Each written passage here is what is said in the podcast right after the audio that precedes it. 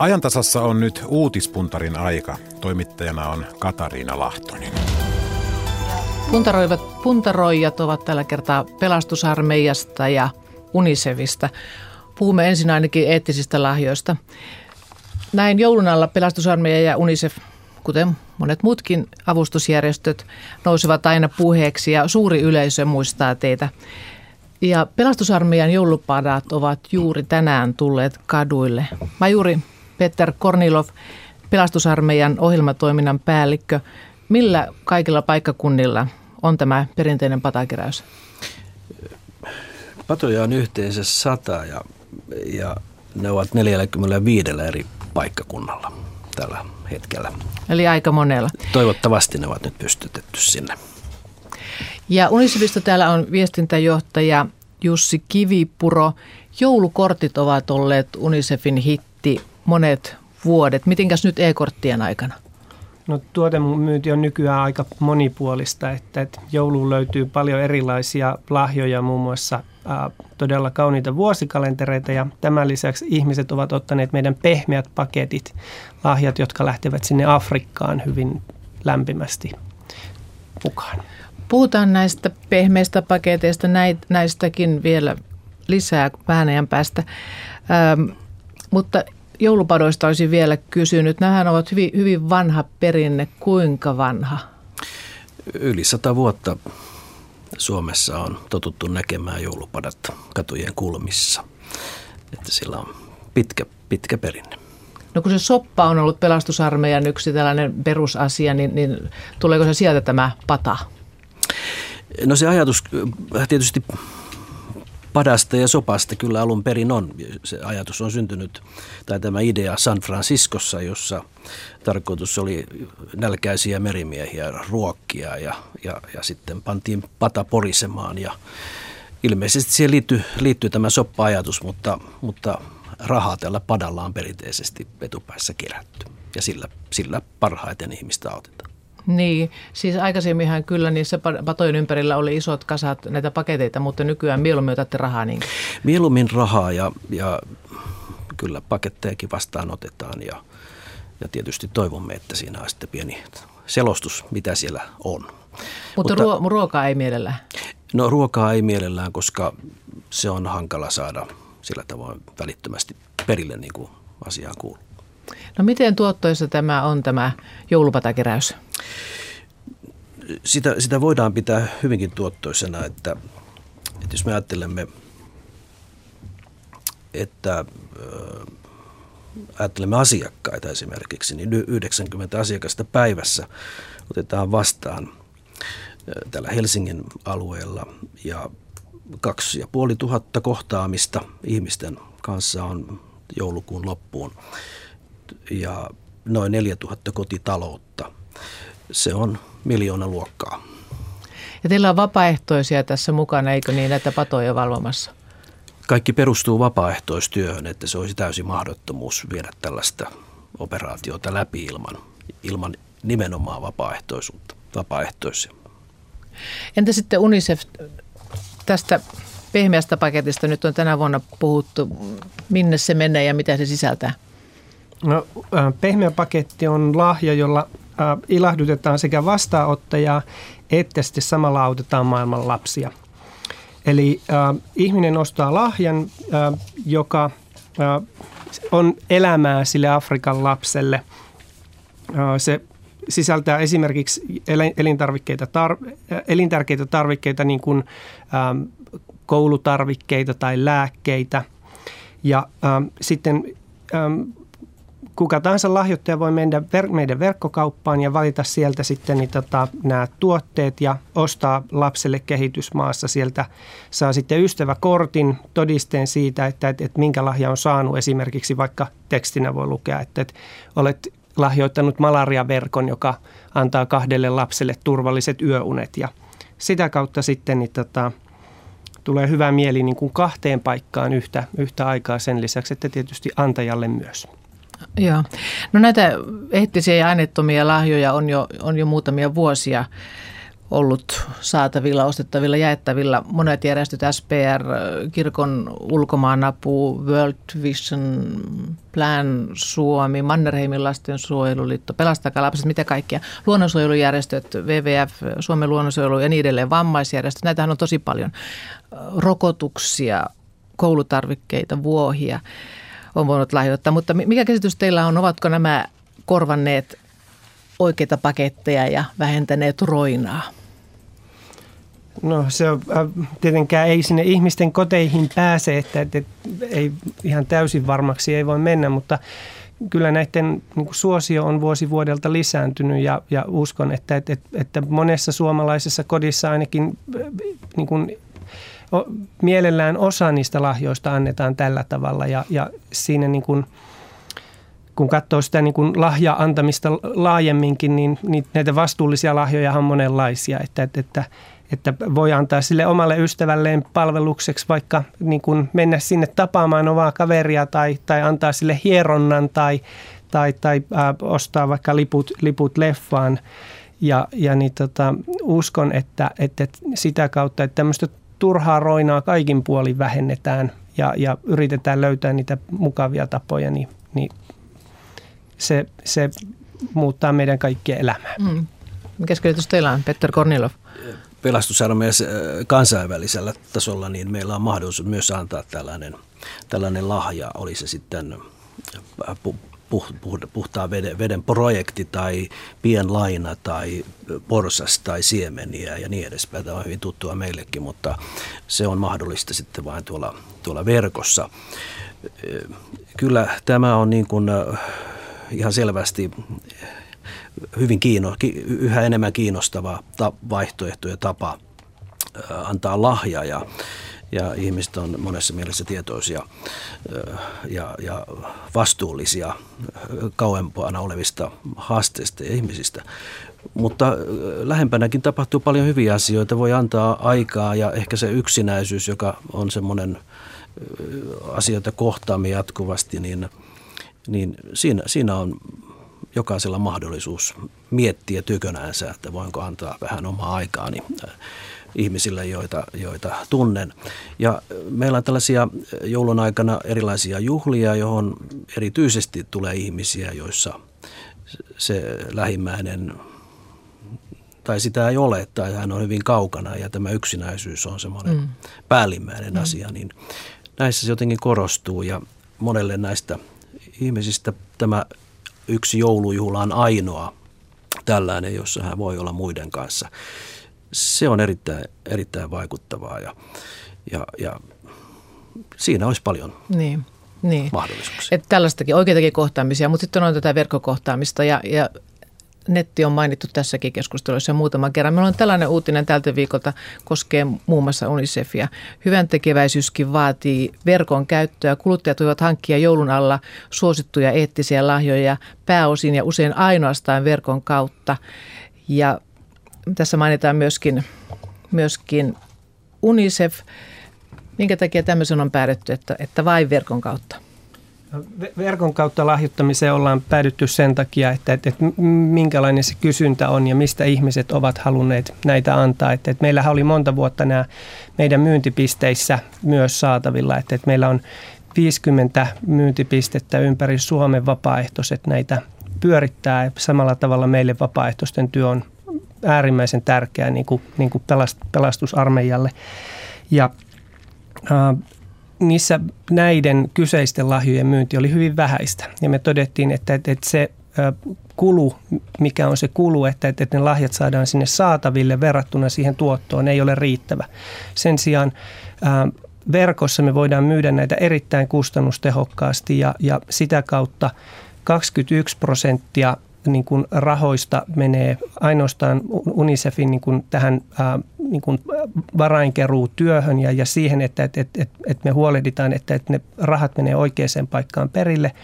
Ja kaikki muu, eli lähes 80 prosenttia rahoista menee sitten sinne itse ihmisten auttamiseen. Ja, ja tämä tehokkuus on tässä tämä avain, avainsana, mm. että, että, että se apu menisi perille juuri sinne, mihin sen pitää mennä. Joo, tehokkuus, kannattavuus.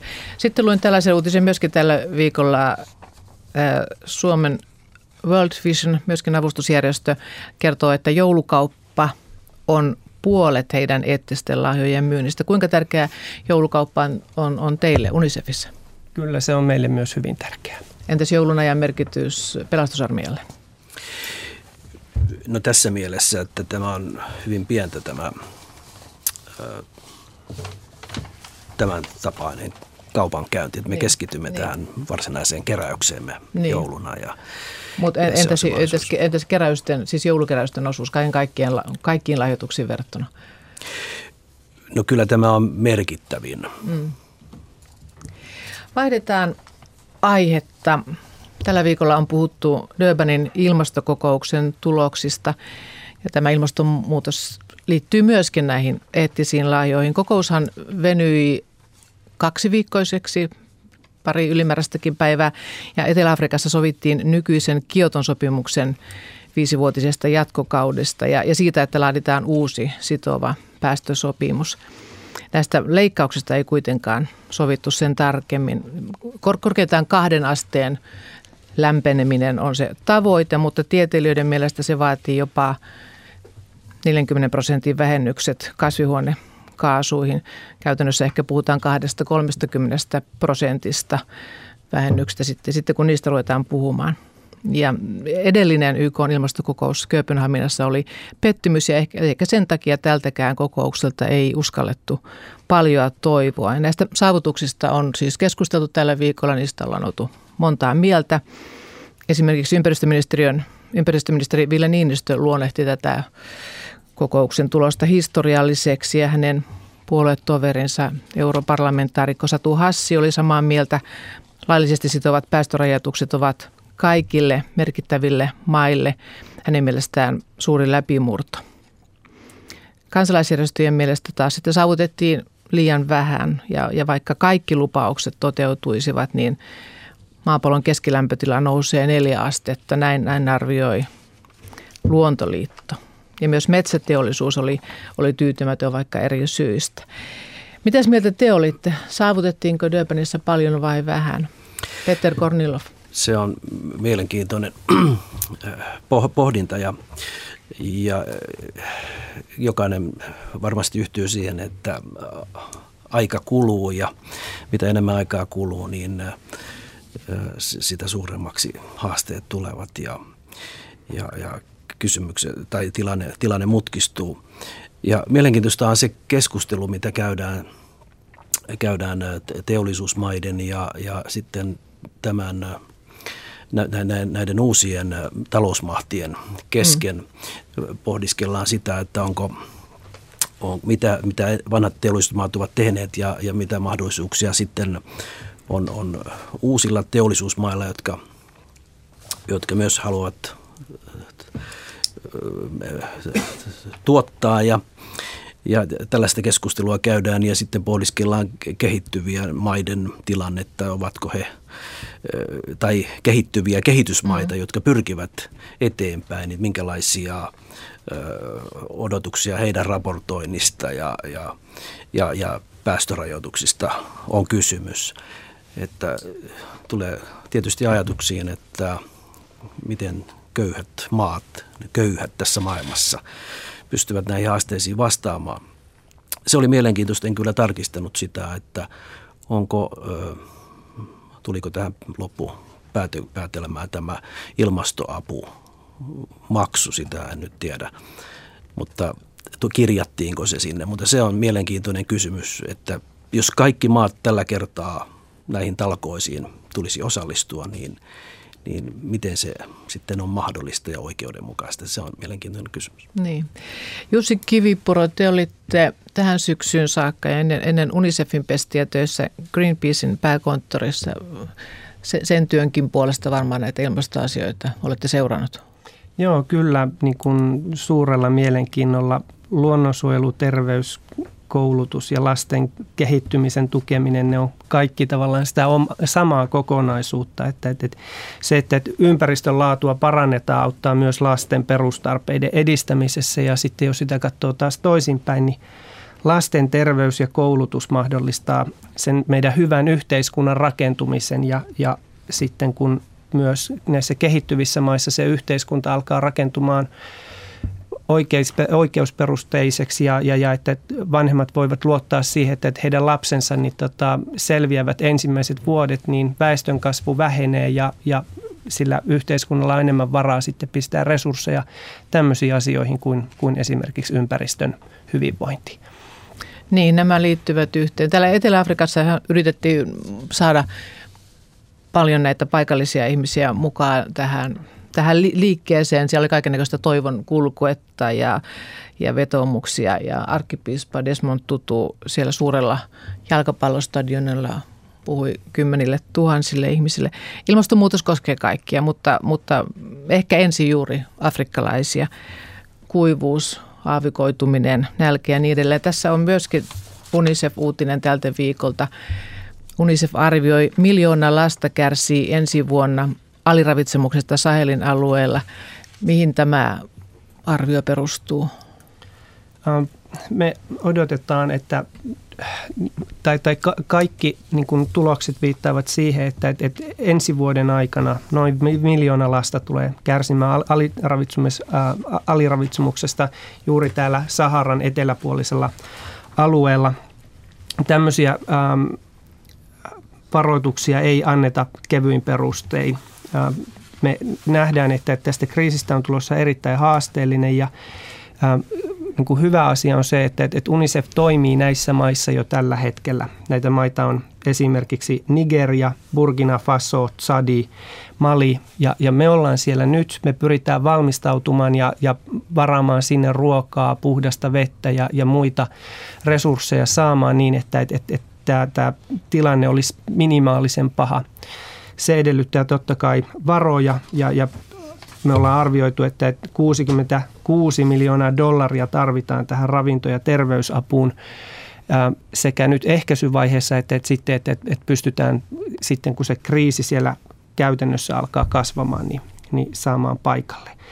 Noin 330 000 alle 5-vuotiaan lapsen pelätään kärsivä ensi vuoden aikana vakavasta aliravitsemuksesta. Ja sitten kun se linkittää tähän Itä-Afrikan kriisiin, Afrikan sarven alueen kriisiin, mikä on mm. nyt kestänyt jo, jo niin tota, useita kuukausia kesästä alkaen, niin nämä ilmastonmuutoksen aiheuttamat ongelmat niin kun alkaa näkyä käytännössä tässä meidän arjessa. Pelkkä ilmastonmuutos ei tietenkään ole se ainoa, että, että, että siihen liittyy monesti konfliktit ja, ja, ja yhteiskunnan muut ongelmat, mutta, mutta sitten joku, hyvin usein tämä, tämä kuivuus johtaa siihen, että, että tulee pula vedestä, joka taas sitten johtaa konfliktiin, joka ajaa sen maan sitten hankalaan tilanteeseen. Eli ilmastonmuutos tavallaan kärjistää jo olemassa olevia ristiriitoja ja ongelmia. Kyllä. Puhutaan vielä tästä oikeudenmukaisesta taakanjaosta. Kehittyvät maat ja teollisuusmaat ja, tai, tai uudet ja vanhat teollisuusmaat ovat olleet vastakkain. Kirkon ulkomaanavun ilmastoasiantuntija Aino Pennanen oli mukana tuolla Döberin kokouksessa ja lähtiessään hän luonnehti tätä järjestöjen kantaa. Suomalaiset järjestöt toimivat siis yhdessä järjestöjen kantaa näin. Tämä oikeudenmukainen taakanjako on erittäin tärkeä kysymys Durbanissa. Kansalaisjärjestöt lähtevät nimenomaan siitä, että teollisuusmaat ovat pääosin aiheuttaneet tämän ongelman ja tämän historiallisen vastuun pitäisi myös näkyä sitten siinä taakanjaossa. Tämä rahoitus on ollut kuuma peruna. Me kansalaisjärjestöt ollaan pitkään vaadittu uutta ja lisäistä rahoitusta, eli sellaista rahoitusta, jota ei oteta kehitysyhteistyövaroista. Eli tällä hetkellä esimerkiksi Suomi valitettavasti lukee ilmastorahoituksensa kehitysyhteistyövaroihin. Miten tämä taakka teidän mielestä oikeudenmukaisesti jaetaan, Petter Kornilov? Se on jos siihen osaisin tyhjentävästi vastata, niin kovin mielestä mielelläni vastaisi. Y- yleensä kysymys sosiaalisesta oikeudenmukaisuudesta ja, ja siitä totuudesta, että osa meistä maailman väestöstä voi erinomaisen hyvin ja, ja toinen ja suuri osa ei voi hyvin ja, ja meillä on rahaa, meillä on, meillä on mahdollisuuksia – ja kysymys on tietysti tahdosta, kuinka, kuinka haluamme asioita nähdä. Mm. Ja jonkinlainen kohtuus täytyisi, täytyisi löytää siinä, että, että jos me edellytämme tiettyjä rajoituksia, niin, niin, niin miten siihen kyetään, jos ei ole sitten, sitten todellisia varoja Jussi, Kivi, niin, Jussi Kivipuro, tässä puhuttiin myöskin, että kehitysyhteistyörahoja ei saisi käyttää ilmastonmuutokseen. Ja niitä Suomi on siis nyt käyttänyt. Joo, Suomella tavallaan on kaksi haastetta. Että, että toinen on se, että, että Suomi on lähes, lähes ainoa Pohjoismaa, joka ei lahjoita tätä 0,7 prosenttia kansantuotteesta kehitysapuun. Ja, ja se olisi niin kuin se ensimmäinen huomio, huomioarvoinen asia.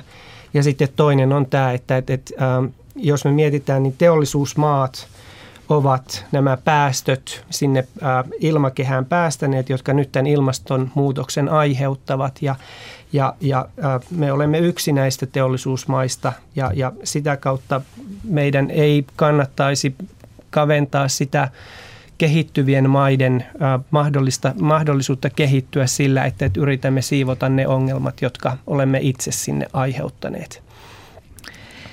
Ja näin puhui Jussi Kivipuro, Toinen vieras tässä uutispuntarissa on Petter Kornilov. Vaihdetaan aihetta, siirrytään tämän päivän uutiseen, jota jo on tässäkin lähetyksessä käsitelty. Eduskuntaryhmät pääsivät sopuun Yleisradion rahoituksesta. Lupamaksut poistetaan ja tilalle tulee Yle-vero vuonna 2013. Kuunnellaan vielä, mitä viestintäministeri Krista Kiuru kertoi Seija Rautiolle aamupäivällä. Tuon esityksen sisältö on se, että 500 miljoonaa euroa Ylen rahoituksen taso vuosittain. Alinmaksu, joka veromaksajille tulee, on 50 euroa, ylinmaksu 140 euroa. Miten tähän malliin päädyttiin? No kyllä tämä on ihan puhdas budjetti, rahoitteinen malli. Ja tämä on viestintäpoliittisesti mulle tärkeää, että me otamme siis 500 miljoonaa valtion budjetista tämän asian rahoittamiseen. Ja niin kuin kaikki verotulot, niin niillä rahoitetaan sitten sitä toimintaa, joka budjetista ikään kuin järjestetään. Ja kun me järjestämme tämän budjetista, se lovi, joka jää, on jonkun katettava. Ja tuo kolo sovittiin eduskuntaryhmien puheenjohtajien lopullisessa väännössä, eli he päättivät sitten, että tuo kolo rahoitetaan tällaisella erillisellä yleverolla, joka tuodaan budjettiin. Ketkä tässä veronmaksajina voittajat, ketkä, ketkä häviävät, kun ajatellaan sitä nykyistä TV-lupamaksua, joka on 200 päälle muutaman kympin. Suurin voittaja tietenkin on yksittäiset taloudet, koska tänä päivänä TV-lupamaksu lähtee siitä, että se on kotitalouskohtainen. Eli voi sanoa, että yli miljoona yksin eläjää tai yksin huoltaja perhettä voittavat tässä mallissa eniten. Seuraavaksi eniten voittavat ne, joiden maksut eivät nouse, eli kahden perheissä asuvat ihmiset, koska heille tuo maksu joko alentuu merkittävästi tai vähintäänkin pysyy samana. Eli vuonna 2013 TV-lupamaksu on 280 euroa, jos oltaisiin jatkettu nykyjärjestelyillä.